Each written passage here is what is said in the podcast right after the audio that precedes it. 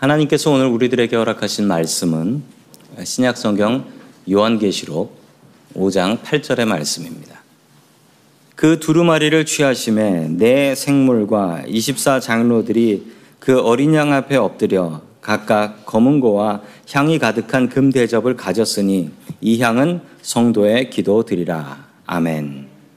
자, 오늘 200년의 기다림이라는 말씀으로 하나님의 말씀을 증거하겠습니다. 그 LA에 사는 노인 한 분이 계셨습니다. 집에 마당이 큰 마당이 있는데 하도 오랫동안 안 갈아가지고 그 땅이 너무 딱딱해졌습니다. 꽃을 심고 싶은데 이 노인은 힘이 없어서 꽃을 심을 수가 없었죠.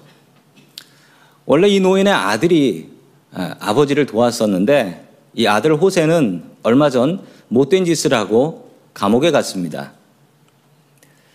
아버지는 아들에게 편지를 썼지요. 어, 너랑 같이 마당에 꽃 심을 때가 참 좋았을 때다. 너 꼭 감옥에서 나오면 나하고 같이 마당에 꽃을 심자라고 하며 아쉬운 마음에 편지를 보냈습니다. 아들은 아버지의 편지를 받고 깜짝 놀라서 다시 아버지한테 편지를 이렇게 보냈습니다. 아버지, 절대로 마당 파시면 안 됩니다. 마당에 내가 사람 시체를 묻어놨단 말입니다. 라고 얘기를 했습니다. 그러나 이 편지는 안타깝게도 아버지에게 전달되지 않았습니다. 감옥 검열에 걸려서 이 편지는 그냥 LAPD로 바로 날아갔습니다. LA 경찰국으로. LA 경찰국은 아버지 집에 도착했고 이 포크레인과 중장비를 이용해서 땅을 다 갈아엎고 아무리 찾아봐도 시체가 없는 것이었습니다. 경찰들은 노인에게 미안하다고 사과하고 돌아갔지요. 그리고 그 다음날 아들에게 다른 편지가 왔습니다. 아버지, 이제 꽃 심으셔도 됩니다. 제가 도와드릴 수 있는 게 이거밖에 없네요. 실제로 LAPD에서 있었던 일입니다. 감옥에는 검열이라는 것이 있습니다. 편지는 항상 검열을 받게 됩니다. 요한계시록을 기록한 사도 요한도 분명히 이 편지가 그 로마 군인들한테 검열을 당할 텐데 이걸 어떻게 통과할까? 그래서 요한계시록은 상징과 심볼과 그리고 사인들로 표식들로 여러 개가 나와 있어요. 그래서 요한계시록은 정말 어렵습니다. 요한계시록을 읽을 때 정말 중요한 게 있는데 그 요한계시록이 절대 잊으시면 안 되는 것은 요한계시록의 수신자는 일곱 교회들입니다. 일곱 교회들. 이거 잊으시면 요한계시록을 엉망엉터리로 보시게 되는 거예요. 우리 지금까지 봤던 것처럼 1장부터 3장까지는 그 사도 요한이 일곱 교회 이름을 하나씩 불러가면서 잘한 것은 칭찬하고 또 못한 것은 책망하고 4장부터 22장은 아주 내용들이 환상적입니다. 명심하셔야 됩니다. 이거 도대체 무슨 말인지 읽어도 모르는 경우가 너무 많아요. 그럼에도 불구하고 우리가 꼭 기억해야 될 것은 이것은 일곱 교회가 수신자다. 일곱 교회의 마음으로 읽어야 한다. 이 마음이에요. 그 요한계시록을 전체적으로 딱 한 줄로 요약하자면 일곱 교회들이요. 황제 숭배하지 마시고 믿음을 끝까지 지키십시오. 이게 주제입니다. 이 얘기를 다른 말들로 풀어서 설명한 것이죠. 역사상 수많은 잘못된 사이비 이단들이 있었고 그들은 요한계시록을 이용했습니다. 자기 공동체와 자기 교주를 위해서 하나님께서 주신 말씀이 이것들이다라고 이야기를 하는데 그렇지 않습니다. 성도 여러분, 요한계시록의 첫 번째 읽을 사람들은 일곱 교회들입니다. 일곱 교회의 마음으로 주님의 말씀을 받도록 하겠습니다. 첫 번째 하나님께서 우리들에게 주시는 말씀은 가끔 하늘을 바라보자 라는 말씀입니다. 가끔 하늘을 바라보자.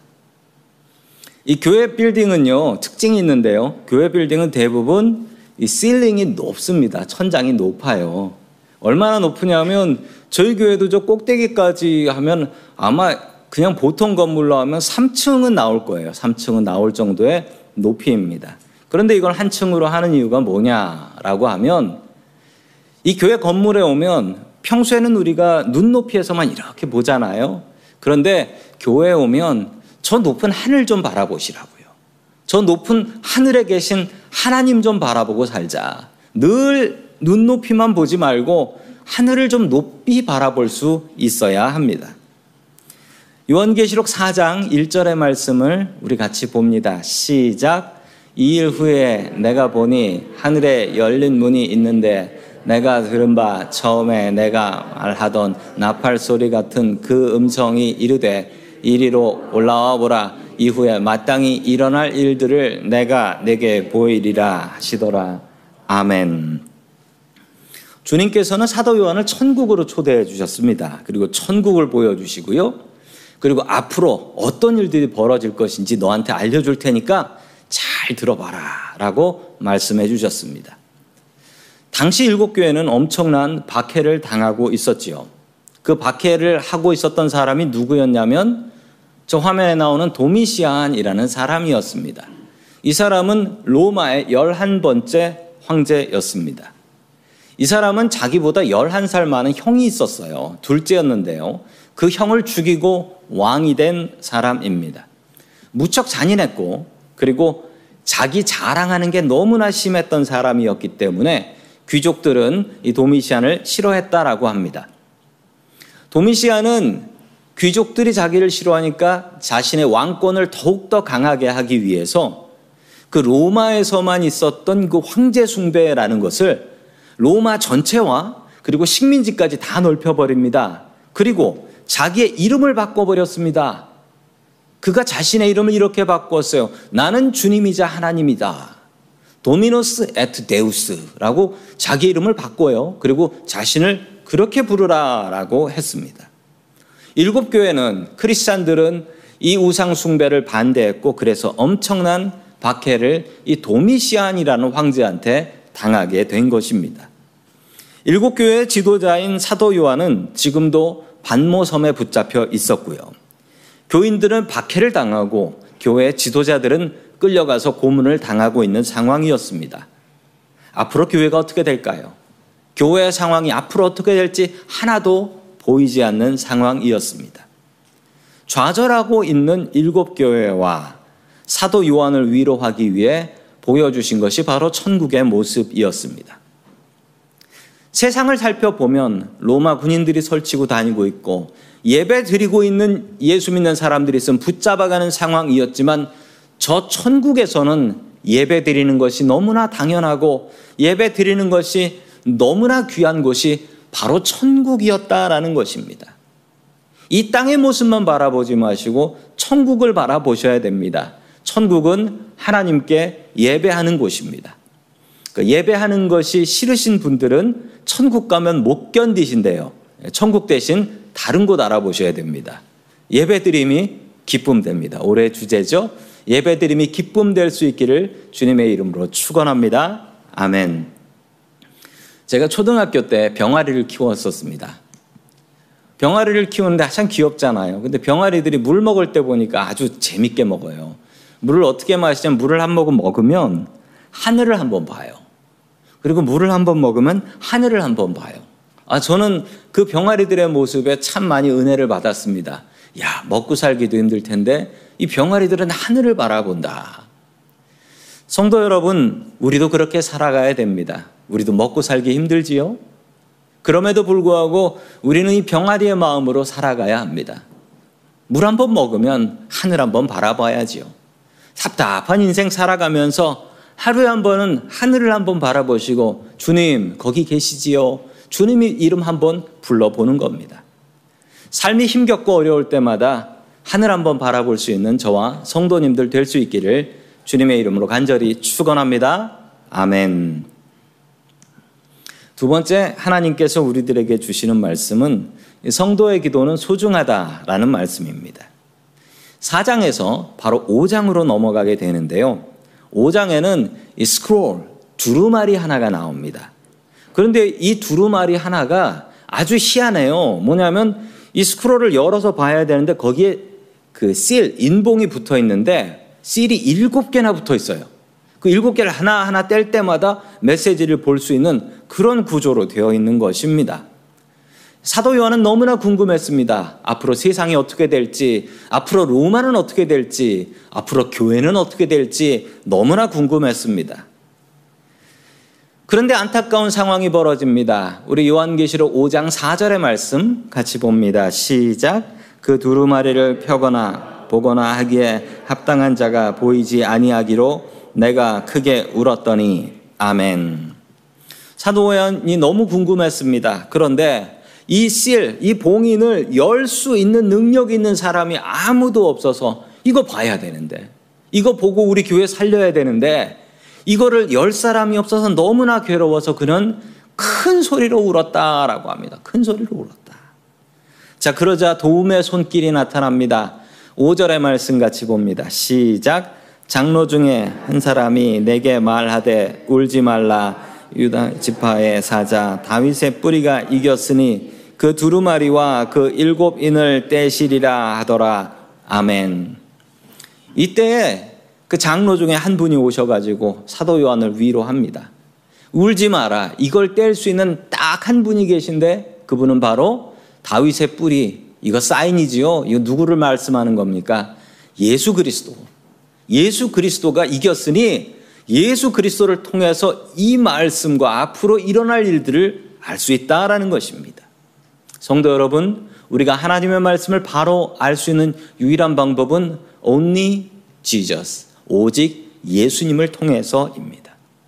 우리 삶이 어떻게 될지, 우리가 어떻게 살다가 어떻게 죽을지 우리는 알 수 없습니다. 그럼에도 불구하고 우리는 예수 그리스도를 의지할 때 우리가 어디로 갈지 알 수 있고 그분을 의지할 때 그분이 우리의 삶을 책임져 주실 줄로 믿습니다. 지금 우리는 사순절 기간 중에 있습니다. 우리를 위해서 고난당하신 예수 그리스도를 묵상하십시오. 주님께서 우리가 알아야 될 것을 알려주시고 또 우리가 풀지 못한 문제들은 주님께서 가지고 계신 인생의 열쇠로 풀어주실 줄로 믿습니다. 아멘. 계속해서 5장 8절 말씀 같이 봅니다. 시작. 그 두루마리를 취하심에 내 생물과 24 장로들이 그 어린 양 앞에 엎드려 각각 검은 거와 향이 가득한 금 대접을 가졌으니 이 향은 성도들의 기도들이라. 아멘. 어느 개척교회에서 평생 고생하신 목사님이 어, 돌아가셔서 하늘나라에 가셨답니다. 하나님께서 그 목사님을 반갑게 맞아주시며 아유 평생 고생했으니까 너는 천국에서 쉬어라 라고 얘기하니 이 목사님이 저는 천국 절대 가지 않겠습니다 라고 고집을 부렸답니다. 그래서 도대체 그 이유가 뭐냐라고 물어봤더니 아, 하나님 제가 평생 목회하면서 저희 교회에 아주 고집센 장로님 한 분이 계셨는데 그분 때문에 너무 고생을 했습니다.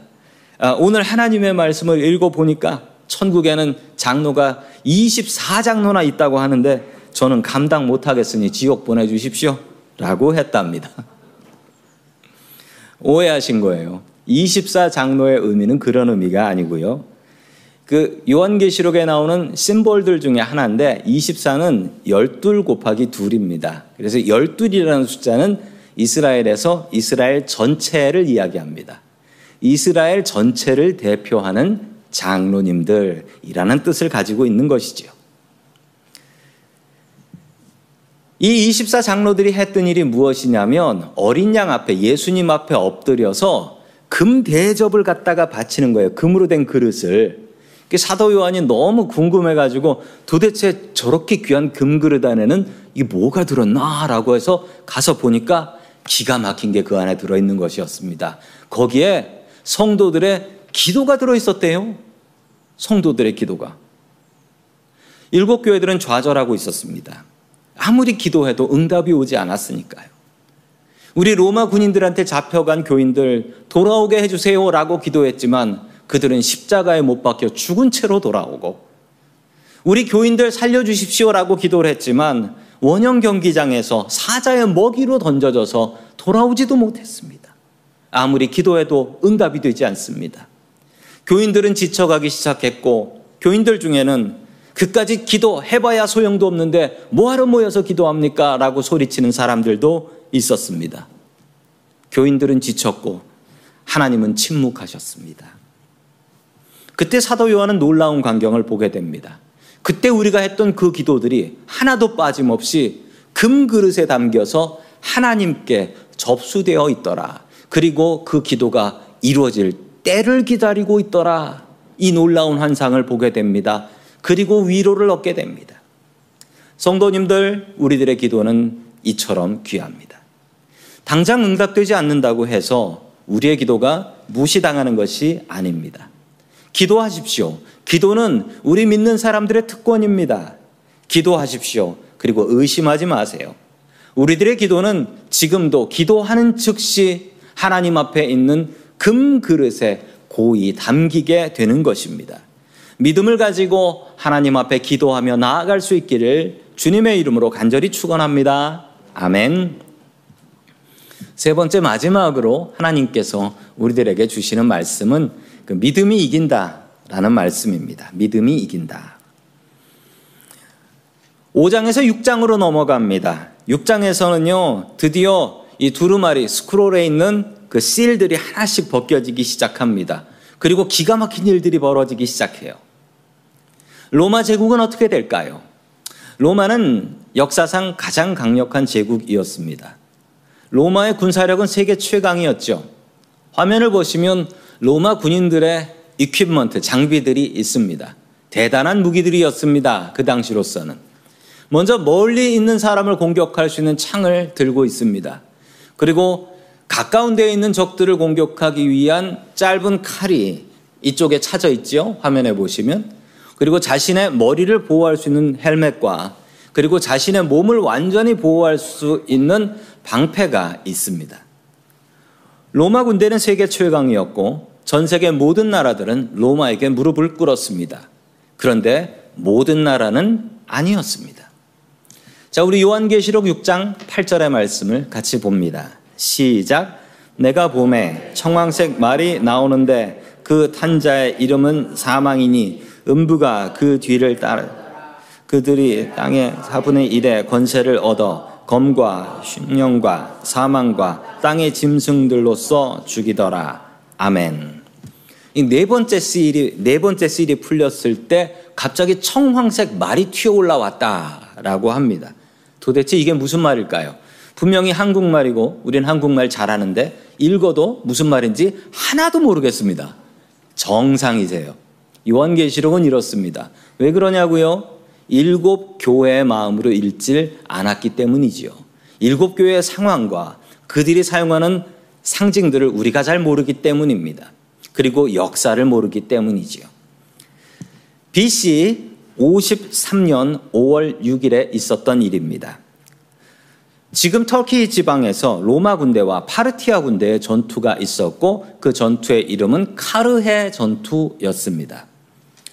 로마 제국은 동쪽으로 자꾸자꾸 세력을 넓혀가고 있었고 지금의 아이란, 이란이지요. 이란까지 가려고 했습니다. 이란 쪽에는 파르티아라는 제국이 있었습니다. 이 둘이 전쟁을 붙었는데 이 병력을 보면 이래요. 로마는 그 걸어 다니는 보병 솔저들이 4만 명이었고요. 그리고 기병, 말탄 기병들이 4천 명이었습니다. 제대로 된 군인들을 가지고 왔죠. 그런데 이 파르티아 군인들은 도대체 무슨 생각을 하고 나온 건지 모르겠는데 말탄 군인들 1000명하고 활 쏘는 알처들, 궁병들 9천명만 데리고 나왔습니다. 합쳐서 만 명. 이쪽 로마는 4만 4천.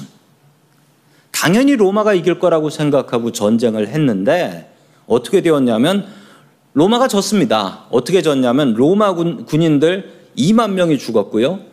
만 명은 포로로 붙잡혔습니다. 엄청난 피해를 입은 것이지요. 왜 그랬냐면 그 당시의 전쟁을 상상해서 그린 그림인데요. 파르티아 군인들은 말을 타고 화살을 쏠 수 있는 군인들이었습니다. 얼마나 그들이 정확하게 화살을 쐈냐면 이 로마 군인들이 자신을 가리는 그 전신 방패 그 사이를 뚫고 들어가서 로마 군인들을 쓰러뜨렸다라고 합니다. 재빠르게 말을 타고 와서 화살을 쏘고 도망가는 저 파르티아 군인들을 공격할 수 있는 무기가 로마 군인들한테는 없었던 거예요. 이렇게 전쟁에서 지고 로마는 큰 변화가 있게 됩니다. 로마는 공화정이었는데 공화국이었는데 이 공화국 이거 없애버리고 우리도 강력한 리더가 있어야지 전쟁에서 이긴다. 그래서 로마 황제가 그때부터 생기기 시작했던 것입니다. 이 이야기는 로마 군인들한테는 비밀이었습니다. 왜냐하면 로마 군인들은 세계 최강이고 절대로 지지 않았다라는 그들의 사기를 짓누르는 소식이었기 때문입니다. 지금 이 청황색 말을 이야기하는 이유는 당시 이 파르티아 군대가 입었던 갑옷의 색깔이 바로 저 청황색이었기 때문입니다. 주님께서 이 청황색 말을 보여주시는 이유가 무엇이었냐면요. 저렇게 강력하고 천하무적인 로마 군대지만 저들도 언젠가는 죽어서 흙 한 줌으로 변할 인생들일 뿐이다. 하나님 앞에서는 저들의 힘도 아무 소용이 없다. 로마 군대도 영원하지 않고 로마 제국도 영원하지 않고 오직 하나님의 나라만 영원하다라는 것을 주님께서는 이 청황색 말이라는 심볼을, 심볼을 통해서 알려주고 계신 것입니다. 로마는 영원할 것이라고 생각했습니다. 로마는 대단한 나라였습니다. 로마의 역사는 1500년이나 되니까요. 그러나 로마는 영원한 나라는 아니었습니다. 하나님 앞 나라가 영원한 나라이지 로마는 영원한 나라가 아니었습니다. AD 312년 로마는 4명의 황제들이 나눠서 지배를 하고 있었습니다. 그 중에 하나였던 콘스탄틴이라는 황제가 있었죠. 그는 당시 로마 시내를 지배하고 있었던 막센티우스라는 황제를 제거하고 로마를 통일할 생각이었습니다. 서기 312년 10월 26일 전쟁 바로 전날이었습니다. 콘스탄틴 황제는 두려웠습니다. 내가 저 막센티우스를 이길 수 있을까? 혹시 져서 나, 내가 죽게 되는 것은 아닐까? 그러면 이 나라는 어떻게 되는 것일까? 잠을 자는 둥 마는 둥 고민하고 있었는데 갑자기 꿈속에서 천사가 나타났습니다. 그리고 황제에게 이렇게 명령을 했죠. 위를 바라보라. 위를 바라보라. 고민하고 있었던 콘스탄틴 황제는 잠시 고민을 내려놓고 밤 하늘을 바라보았습니다. 밤 하늘을 바라보니 밤 하늘에 빛나는 물체가 있었는데 바로 저 모습이었습니다. 저것은 그리스도인들, 예수 믿는 사람들이 믿고 있는 십자가라는 것이 분명했습니다. 저 십자가가 하늘에 걸려 있는 것이었습니다. 그리고 천사는 다시 콘스탄틴에게 얘기했습니다. 이 표식 안에서 너는 승리를 거둘 것이다. 콘스탄틴은 잠에서 깨어났고 그 십자가를 잊어버리기 전에 빨리 그림으로 그렸습니다. 그리고 그것을 부하에게 나눠주며 이것을 내일 아침까지 깃발로 만들어 와라. 우리는 이 깃발 아래서 전쟁을 할 것이다. 다음날 콘스탄틴은 이 십자가 깃발을 들고 전쟁에 나갔고 전쟁에서 압도적으로 이겨서 로마를 통일하고 로마 황제가 됩니다. 그리고 그날부터 그는 아주 신실한 기독교인이 되었습니다. 그리고 1년 뒤 AD 313년 지긋지긋했던 기독교 박해는 끝이 납니다. 로마 황제가 그리스도인이 되었기 때문입니다. 이것이 바로 하나님의 계획이셨던 거지요. 요한계시록이 기록된 서기 96년부터 약 200년 뒤에 벌어진 일입니다. 하나님 앞에 올라갔던 성도들의 그 눈물의 기도는 무시되지 않았고 금 그릇에 보관되어 하나님 앞에 있다가 정확한 때 2000년 뒤에 그 기도는 응답이 되었던 것입니다. 예수님께서 오신 이후 2000년 동안 세상에는 수많은 나라가 생겼고 망했습니다. 그러나 믿음은 분명히 이깁니다. 믿음은 절대 무너지지 않습니다. 하나님의 나라는 영원한 나라입니다. 잠시 잠깐의 고난으로 좌절하지 마십시오. 힘겹고 어려운 순간 콘스탄틴처럼 내가 보는 그것들을 바라보지 마시고 하늘을 한번 바라보시고 하늘에서 나를 응원하시는 하나님을 바라보시기 바랍니다. 십자가의 능력으로 승리하는 믿음의 사람들 될 수 있기를 주님의 이름으로 간절히 축원합니다. 아멘. 다 함께 기도드립니다. 우리의 기도를 들어주시는 고마우신 하나님 아버지, 세상의 삶 속에 빠져 사는 저희들에게 천국의 소망을 보여주시니 감사드립니다. 세상에 아무리 악한 세력들이 강하다 할지라도 우리가 가게 될 천국은 하나님께서 통치하는 곳일 줄로 믿습니다. 항상 예배하게 하시고 우리의 예배가 하나님께 영광이 되며 우리들에겐 기쁨의 순간이 되게 도와주시옵소서. 주님, 우리들의 기도는 반드시 하나님께 접수됨을 믿습니다. 그리고 정확한 응답의 때를 기다리는 줄 믿습니다. 믿음으로 기도 응답을 기다릴 수 있게 도와주시옵소서. 세상은 변하고 사람들도 변합니다. 그러나 주님의 말씀과 나라는 굳게 서는 줄로 믿습니다. 믿음으로 주님의 때를 기다리는 믿음의 사람들 되게 하여 주옵소서. 우리를 십자가 그늘 밑에서 쉬게 하시는 예수 그리스도의 이름으로 기도드립니다. 아멘.